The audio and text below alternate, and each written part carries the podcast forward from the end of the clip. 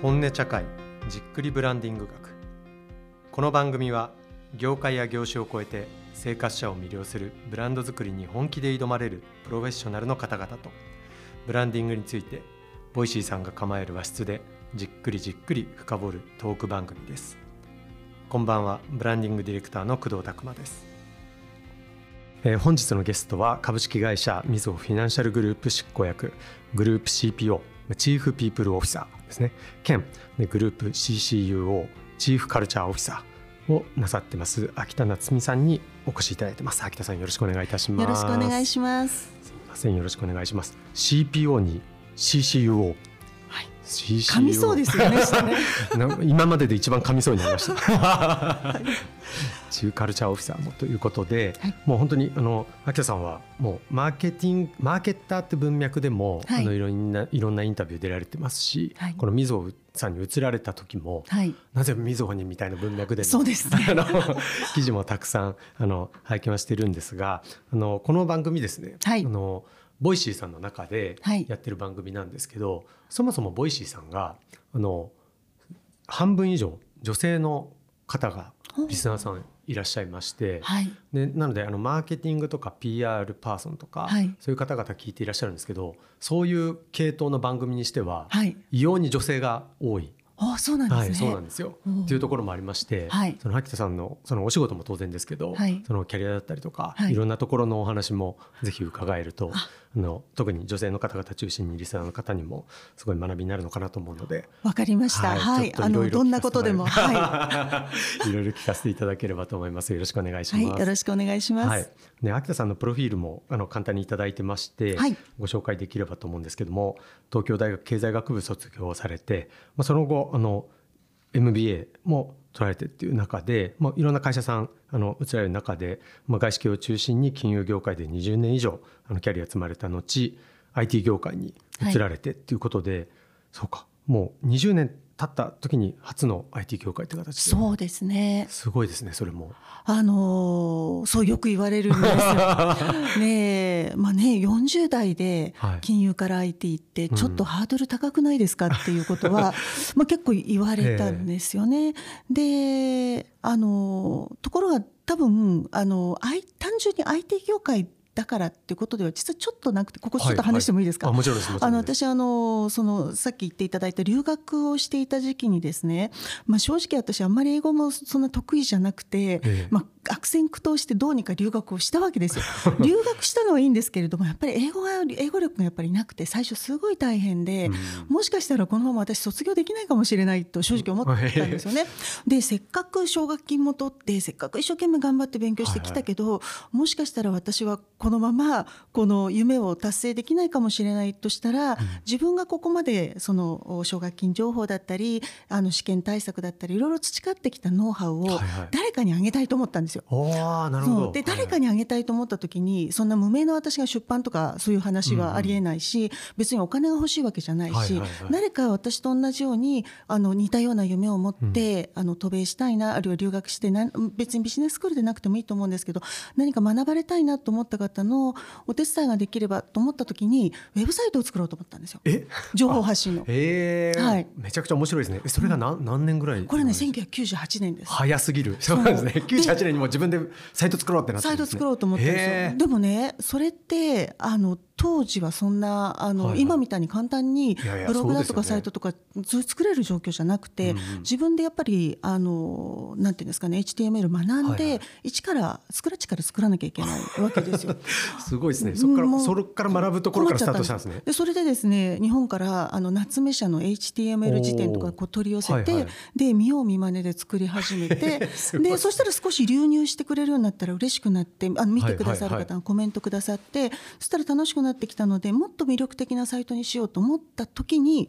えーここでですね私のその前職にありますアドビのツールをすごく使い始めたんですよね。へえそっか。でフォトショップとかイラストレーターとはいはいはいはかまあ当時あったドリームウィーバーとかそういうものを使うことによってウェブサイトがどんどんどんどんはい。やっぱりちょっと華やかになってったんですね。はいはいはいはい。でそうするとやっぱりまた評価していただいうん。てでそのうちですねヤフーの人気サイトとかでですね上げていただいてあのご連絡いただいてはいはいはいはい。取り上げていいですかみたいな感じで。であのっていうようなこことの循環があった時にそこからアドビに結構親しみを持ったんですよね。で個人ユーザーとしてもそれからマーケターだったので、はいはい、マーケターのプロフェッショナルのユーザーとしてもずっと使い続けていたので、うんうん、IT 業界のことは知らないけどよくわからないけれどもアドビ歴でいうと長いわけ長いわけなんです。なるほどなるほど。っていう結局だからファンであった時代がそれだけ長いので、ね、それがやっぱりレバレッジできたっていうことだと思います。なるほど、はい、そうか。じゃあもうそのマーケターとしてのご経歴と、はい、そういう一ユーザーとしての一ユーザーとしてのすごいもうインサイトももう持ちまくった状態で、はい、でそれけど当然それやってる時にはそんなことも意図せずですもんね。全く意図してないですね。まさかそんなことになるとはって感じそうですね。だから本当にまさに15年以上じゃあ17年とか、はいはい、20年経ってないですけどその使い始めて有酸になってからそのぐらいしてから、はいはい、そんなご縁になるとはまさかねって思いました。すごいですね。はい。か。なるほど。でもだからそれなんでマーケターデジタルマーケティングのマーケターとして、はい、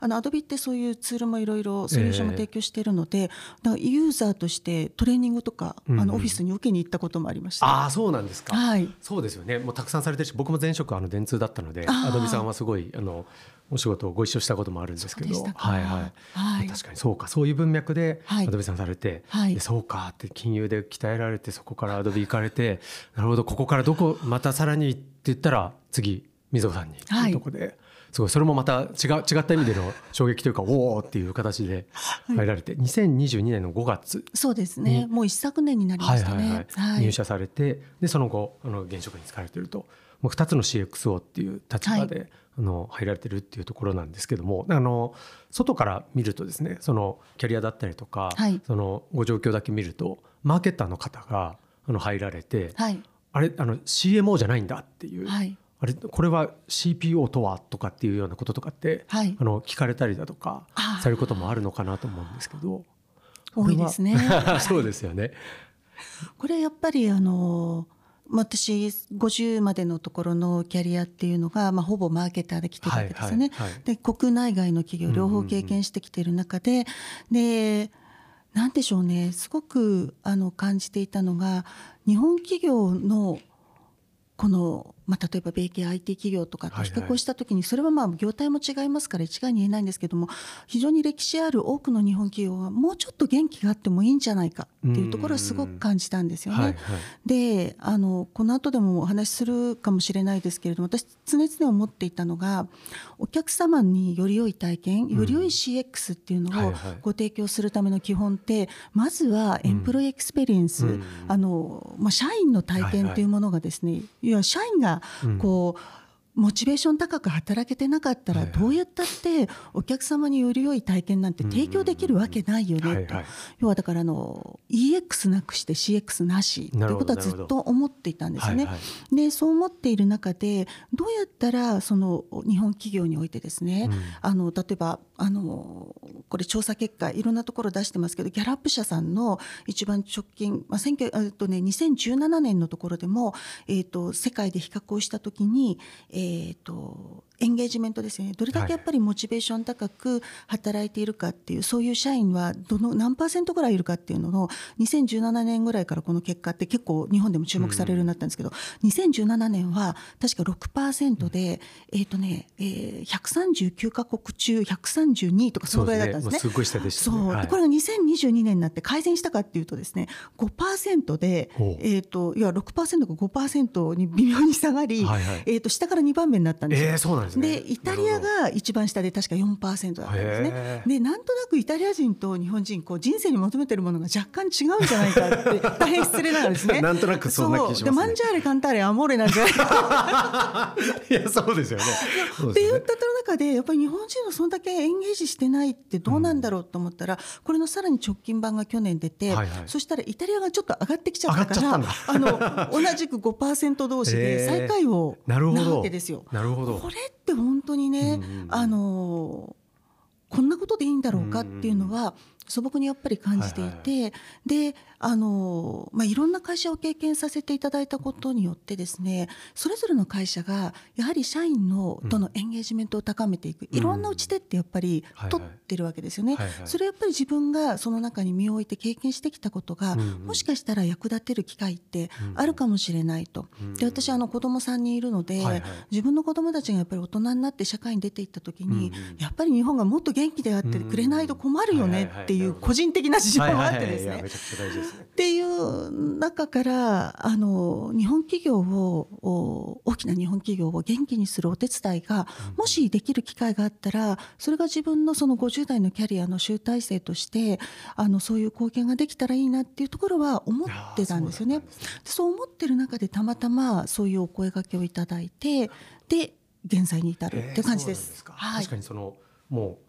イタリアと比較するともう日本だと、まあ、良くも悪くも、まあ、最近変わりつつあるとはいえ結構仕事が人生に占めるウェイトの大きさっていうのは、かなり大きそうなイメージはありますもんね。ありますもんね。なるほどなるほど、そうか。だからそこの大きい部分を変えれたら、よりハッピーな方に働くんではと思うんですよね。でそれ自体がやっぱりあの日本企業の活力、はいはい、日本全体の活力ってなっていくんじゃないかなって思ったというところです。確かにその観点からするとそうですよね。銀行さんだったりとかってすごい社員さんの数も多くいらっしゃって、はい、目の前でお客さんと対面される方もいればそう、ね,、じゃない方もいれば、まあ、いろんな方々がいらっしゃるっていうところでいうと、はい、そこでそういう変えるチャレンジができればっていうのが終わりだったってことですね。はい、でさらにはそこの先にお取引先の、まあ、中小企業さんもいらっしゃれば、はいはい、いろんな会社そして個人の方もいらっしゃるので、そこに対してあの味噌最近元気だよねって思ってもらえたらやっぱりそれがいい波及効果を及ぼすことができるんじゃないかっていうところは。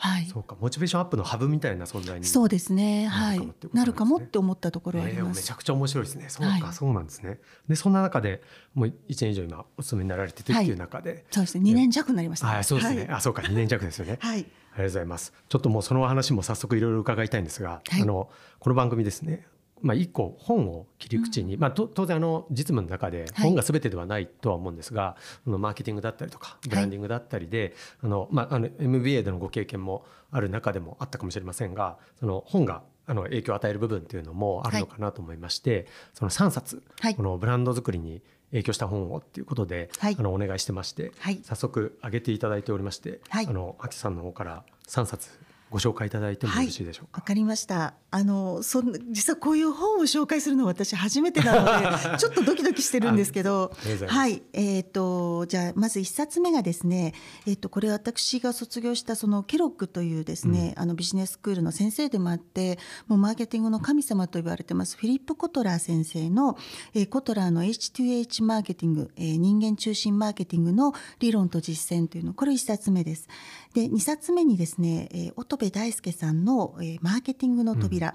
そして3冊目に井上大輔さんの「マーケターのように生きろ」ということでこの3冊の方を挙げさせていただきました。いやありがとうございます、はい、ちょっともうがっつりいろいろここからお話本の切り口にさせていただければと思うんですけど、はい、まずコトラーさんですね、はい、あの僕あのこれ挙げていただいてあの拝読したんですけど、はい、めちゃくちゃ素晴らしい本というか、まあ、あの面白かったんですけど、はい、90をもうとうに過ぎていらっしゃることなんですよ。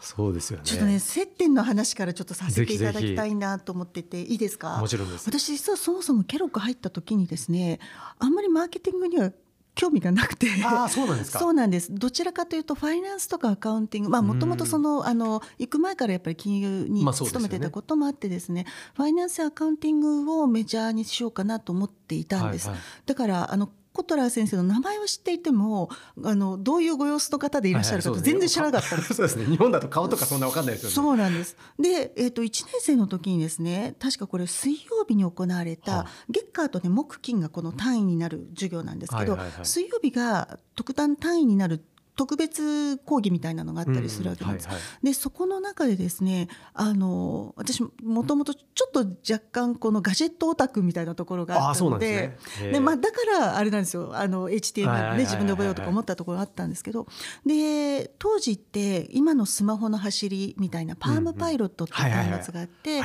そうなんです、はいはいはい、で学生はみんなパームパイロットを持っていてでそこでスケジュール管理だったりなんだったりいろいろしていたわけなんですけどそのパームパイロットのえーと、使いこなす上級者編みたいな感じの特別授業を2年生がやってくれるっていうのがあったんですね。これ面白いと思ったんですよ。で、ね、だけどやっぱりそんなオタクはあんまりいなかったみたいで、はい、10人ぐらいしかそのセッションいなかったんですね。なるほど、はいはい、そうでインド系の人が非常に多いわかりやすいですね。わかりやすい。そうなんです。そんな中で私の隣に座ってていた方が60代後半っていうか、まあ、年代わかんないですけど結構お年召されてるなと思った方座ってるんですよ。でこの人がバンバン手を挙げて質問するんですよね。で誰この人と思ったんですよね。で質問されるたんびにこの教える役の2年生が緊張してるんですよ。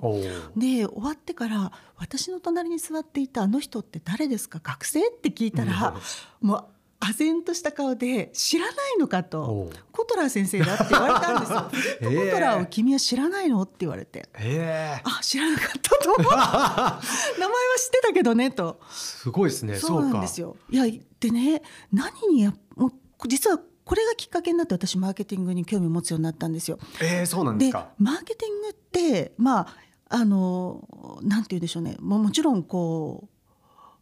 どう言ったらいいのかな？もうもうその時点であのフィリップ・コトラーといえばマーケティングの神様みたいなですね、ね、そんなパーセプションが25年前にすでにあったわけなんですけど、うんうん、でもですよ普通神様とか言われるレベルの学者というか先生になった人が、はいはい、そんなね学生がやってくれる特別授業をもう聞きに来て、うん、あのバンバン質問するってあんまりなくないですか？ないですよね。ないですよね、で私神様がこんなに勉強するってこ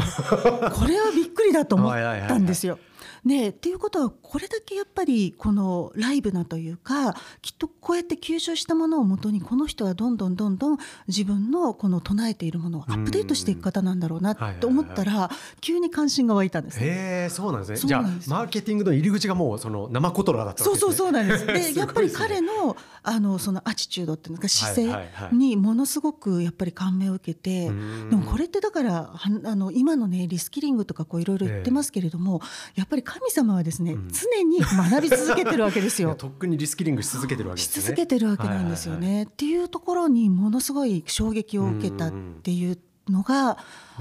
きっかけですね。それで結果的に私あのマーケティングキャリアになっちゃうわけですから。えそうか、はい、えそこからじゃあもう在学中にもマーケティング、はい、あのそうですね。でも片っ端からやっぱりあのマーケティングの授業を取るようにそこからもう変わってですね。うん、そうか。その後コトラさんともお会いされたんですか？えっ、とですね、その後はなかなか接点ってなくてではあったんですけれども、もうなのであのでちなみにあのあの先生とはまあのしょっちゅう結構ねあの、はいはい、日本にもいらっしゃっていて、ね、あの今90代でいらっしゃいますけれども、マーケティング1.0、2.0、3.0、4.0、5.0ってやっぱどんどんどんどん進化させていくじゃないですか。これはもう本当にすごいことだなと思いますし、あの今日ご紹介したこちらの本ですね、はい、あの普通に考えると結構こうなんていうんですかね。あの難しいトピックであると思うんですけれども、うんうんうん、要所要所ですねあのこの解説的な形で入ってるんですよね。はい、はい、鳥山先生がそうなんです。鳥山先生あのまさにケロックの先輩なんですけど、はい、はい。はい、あの今立命館で教えていらっしゃいますが、はい。はい、あのすごくこの先生のあの視点から見たところの、えー、解説がとってもやっぱり、あの分かりやすくて。いいですよね。あの微妙にこうちょっとちょいちょいこういじったりして。そうなんですよ。チャーミングな。まだ足りないとか言って。そうなんですよね。ツッコミもされてて、はい、あと同時にあの日本ではあまりまだ知られていない学説だったりいろんなところもあるので、そういったところに対してもいきなり出てくるとやっぱりちょっとわからないみたいなところもしっかりと補ってくださってたりするのでですね、とってもわかりやすいかなっていうふうにあの思っています。そうですね、はい、この最新の理論そのもの自体も面白いですけどそれ以上にそこにこう、はい、合流させるために今までの理論っていうのをまあ、毎回あの琴ラさんの本ってそうですけど、はい、源源流からこう全部手繰り寄せてきて、ね、何々論何々論あってこれガッチャンコするとこうみたいなそうこうなるっていう話すごいされてますもともとあの理系のご出身でいらっしゃるんですよね。だからものすごい頭の中が整理されてて、はいはいはい、きっとねとってもロジカルなところはやっぱり理系バックグラウンドのところが終わりかのかなと思いますね。なるほど、この本のその、まあ H2H ってヒューマントゥヒューマンっていう形でおっしゃってた話って先ほどおっしゃってた、はい、まあ、まずはそのお客様もいるけど従業員の方もいらっしゃるよねとかっていう、はい、秋田さんのお話ともすごい通じる部分